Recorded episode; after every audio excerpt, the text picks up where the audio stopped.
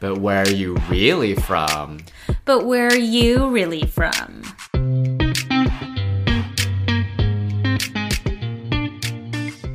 Hi, everyone. I'm Jesse Lynn.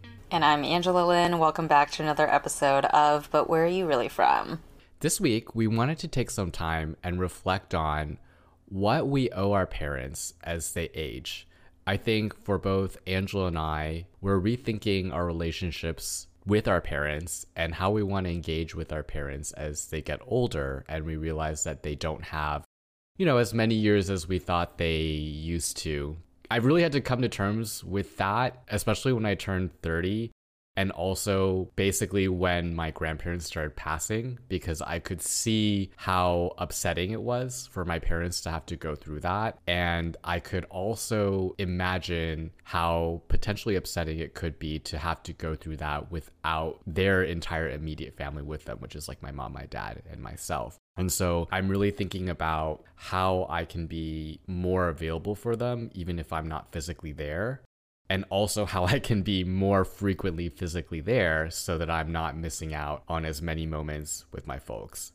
And I also think that as they get older, they have more free time, but they are less adventurous to look to new things to do. And I think it's also an opportunity to really push them to continue to like enjoy their lives and maybe bring them to experiences that they might not have felt comfortable doing themselves. Every time I talk to my mom about something, she's like, "Yeah, but that's going to like ruin my routine."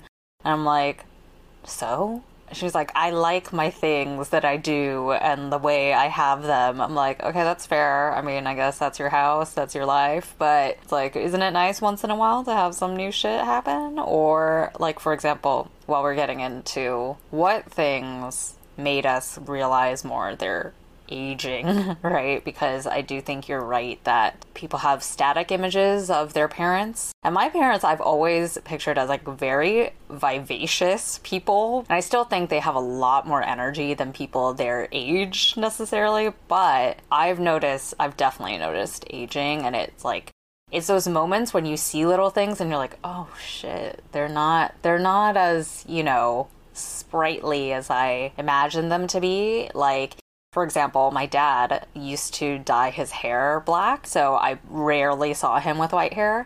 I remember the first time that he was just like, I'm too lazy to dye it anymore. I just don't care. Like, it's coming back, you know, it's always growing back in. White is too much of a hassle.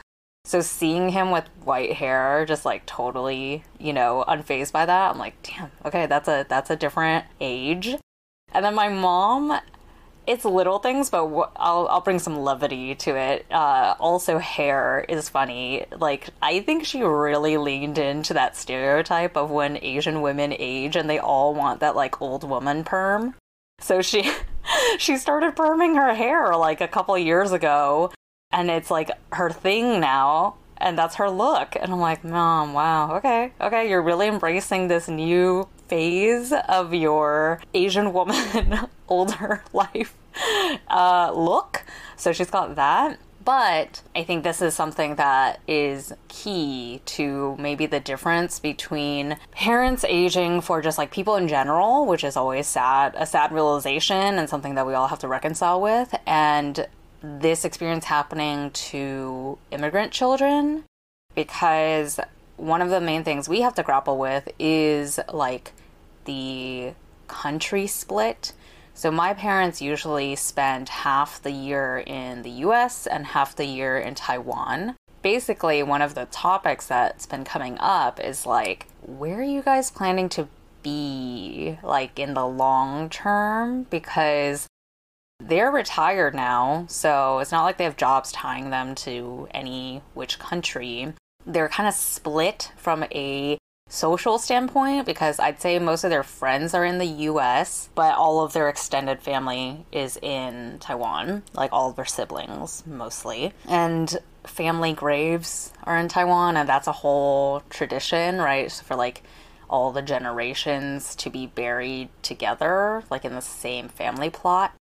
So we've talked about a little bit of like, hey, you like generally see the US as your home base, but once you start having more health issues, I mean, they love doing all their health things in Taiwan because the insurance and system is better in general. Like, we've talked about the possibility that they'll probably move back to Taiwan permanently at some point, you know, when they need more heavy handed healthcare, and I guess the implications of all that. So, that's been a light topic that we've touched on briefly, but we haven't gone like so far deep into. But it's just like a kind of sticky grappling point because when you are the child of an immigrant, you do have to reconcile with the fact that your parents may not want to spend the last part of their life in the country that you grew up in, but rather the country they grew up in and the culture that they are still more connected to. I think it's a very tricky balance to untangle because I don't even know necessarily if our parents really know quite yet what they want to do. Because the, the feeling that I get from my parents is they've made some commitments here already. Like most of my dad's family is here in California, and his parents, so my grandparents, are buried in California. And like my parents and my uncle and aunt, I think they all went together to buy a plot at a cemetery. So they're already basically like making plans to be buried here.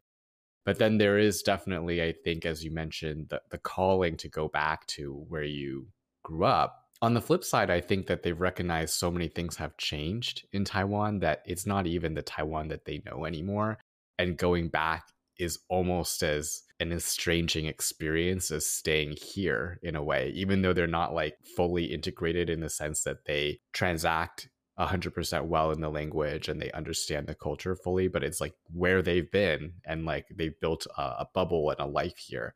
So I think abandoning that even to go back to your home country is a little i think it's a difficult proposition and so i think what's challenging from my perspective is like how to support them in making a decision when they're not sure what decision to make and their experience is so like unique. In my current state like i don't know if i would ever have to make that decision of like where do i want to go when my life ends I can see some similarity in that, like, for sure, my parents aren't purely Taiwanese anymore because they spent so much of their lives in the US, and especially my dad being, like, so entrepreneurial, it's, like, not as typical of, like, a, you know, cookie cutter Taiwanese citizen. But my parents, I think, are different from your parents because they regularly spend half the year in Taiwan, so they're more, like, truly split between the countries, and they do still have very strong ties to Taiwan because they go back so frequently and for so long at a time.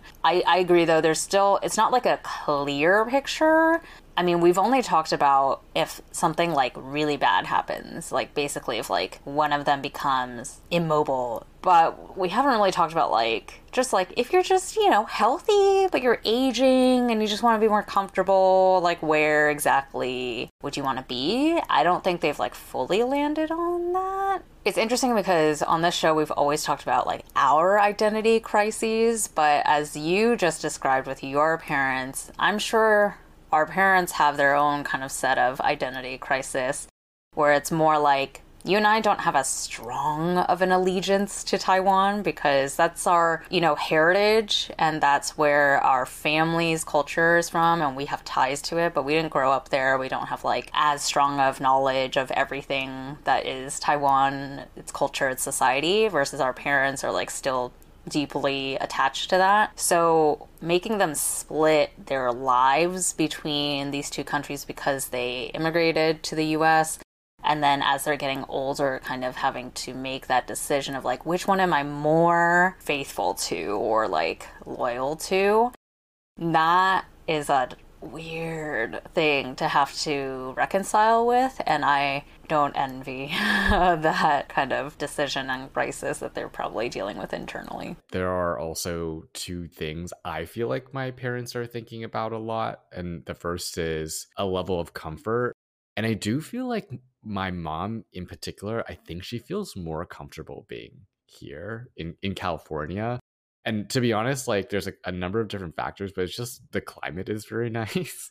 it's not that hot and gross. And again, like I, I think that there is a level of comfort and familiarity that they have here now, even though they are not fully integrated. Like, this is where they have been for a large portion of their adult lives. Coming soon will be like more than half of their lives. And the second thing that I think is really important is I feel like I hear a lot from my parents about like, who's going to come see me after I pass. And I think that's a huge consideration for them because if they do go back to Taiwan, the likelihood that I would come see them is less frequent than if they were in California because it would just be such a, a long trip to visit a grave. Um, I think that's also a really important piece because I, I think they don't want to feel like they are with the family, but then like unvisited by like their direct loved ones. Hey, listeners, wondering how you can support us? The biggest way is by increasing our visibility by following us on Instagram at Where Are You From Pod, on TikTok at But Where Are You Really From, subscribing to our YouTube channel under But Where Are You Really From Podcast, rating and reviewing us on Apple Podcasts, and telling your friends. The more people we can get to listen to the show, the more we can continue spotlighting different perspectives and stories. And if you feel so inclined, we're also accepting donations at buymeacoffee.com slash where are you from. Thanks, y'all. So, do you feel like you have come to a point where you want to do things differently or act differently or do things for them differently because they're aging? From a financial perspective, like I am like quietly pulling more things into my pocket because I feel like it's an additional thing that they're worried about. And also they're like not super digitally savvy. So I can imagine like when they're really old trying to deal with this like paper bills, they're like, what is going on?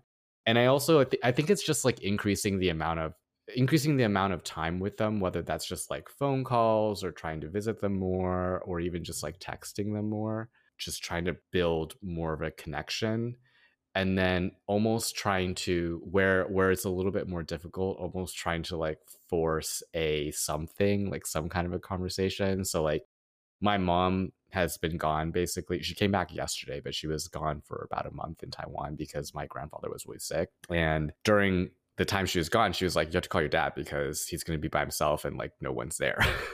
And and you know my dad like he he's like mostly a solitary dude. So I think my mom was like, I think he's gonna be kind of lonely. So I called him like like once or twice a week, and like it's a little it was a little bit hard like at the beginning because I was like, How's your week? Like, what do you do? And he's retired now, so he's like got nothing to do. And then that's just what he tells me. He's like, nothing's happening. Like I'm just chilling. And it just reminded me, it's so funny because it's almost like a flip of when I was in school and they, I would come back and they'd be like, What'd you do today? And I'd be like, Nothing. I was just at school. And they'd be like, What do you mean, nothing? You must have done something. So I like remembering that, I'm like, but did you like go for a walk today? Like did you go like grocery shop like just try to like get a little bit more conversation flowing and even though it's like very surface level talk i think it's just like the companionship and the idea that you care to understand a little bit more about their day no matter how boring i, I think that is very important to them. Yeah i i vibe with the uh pulling teeth for conversation situation because my dad does the same. My parents do the same thing. Like, so, and they're like, shrug. Like, went on a walk, watched some Netflix. I'm like, okay, okay, okay. For me, the difference, and maybe maybe your dad does the same thing. I can imagine your dad doing something similar, but when my parents run out of conversation about themselves, they always turn it to me and it to a point where it's like, now I'm going to give you unsolicited advice about stuff. And for me, one of the biggest things I'm trying so desperately to work on, which is so hard, is honestly one of the quiet things I am doing, I'm trying to do, is just learn to be more patient with them when they are doing that. Because it's like, I literally am not asking you for anything about my life. Like, I don't want any advice about my life. I generally disagree with like most things you're saying, or you don't understand the full context, or what you're saying is irrelevant. But trying really hard not to just completely shut them down and be more like, okay, okay, I hear you, thank you, and like move on instead of picking a fight with them about it because I think that's my default mode is like I didn't ask you for this. Why are you suddenly like lecturing me about something or like trying to tell me how to live my life and responding negatively? It's still, I'm still a huge work in progress on that, but that's one of my biggest things I'm doing. And then the other thing related to how you're trying to visit them more I mean, my big thing is we're trying, we're moving back. we're moving back to our hometown so that we will be closer to them. And it was a very, honestly, just like sadly, like based on the facts kind of decision because Ramon and I are going to try to start a family soon. And when we think about kids, my parents are 10 years older than his parents. So, just from like a reality standpoint of who's going to be less able to travel to see grandkids, it's going to be my parents first. So, it's easier if we're in the same town as them. So, it was like a twofold thing. It was like, of course, we also want help with our kids. That would be really nice since I'm I have so many young parent friends and they're like the grandparents are like invaluable help but also for them because we all know that grandkids bring like a different level of joy to old people once they're once they don't have much else going on in their lives too. And so it was a big decision to make and it's one that we're committing to. So that's those are like the two main things we were doing. Well listeners we hope you enjoyed this episode about what we owe our parents as they age. I know it's not a unique experience, it's a universal experience everyone faces, but we're curious to know your own experience as a first or second generation immigrant. How you feel about your parents aging and whether or not you feel like you've had to up your game or you feel like you're still trying to like step your own needs first we love to understand your perspective and like how you're dealing with that as as your parents age. And if you're not of an immigrant family and you're just listening into the show also curious to see if there's anything that stood out to you as different from the way that you think about when you think about your parents aging or if there are more commonalities than we think despite us having this kind of like cultural country split with our families so let us know what you think and what's going on with your family. And come back next week because we'll have another fresh episode for you then. And until then, mm. 再见, bitches. bitches.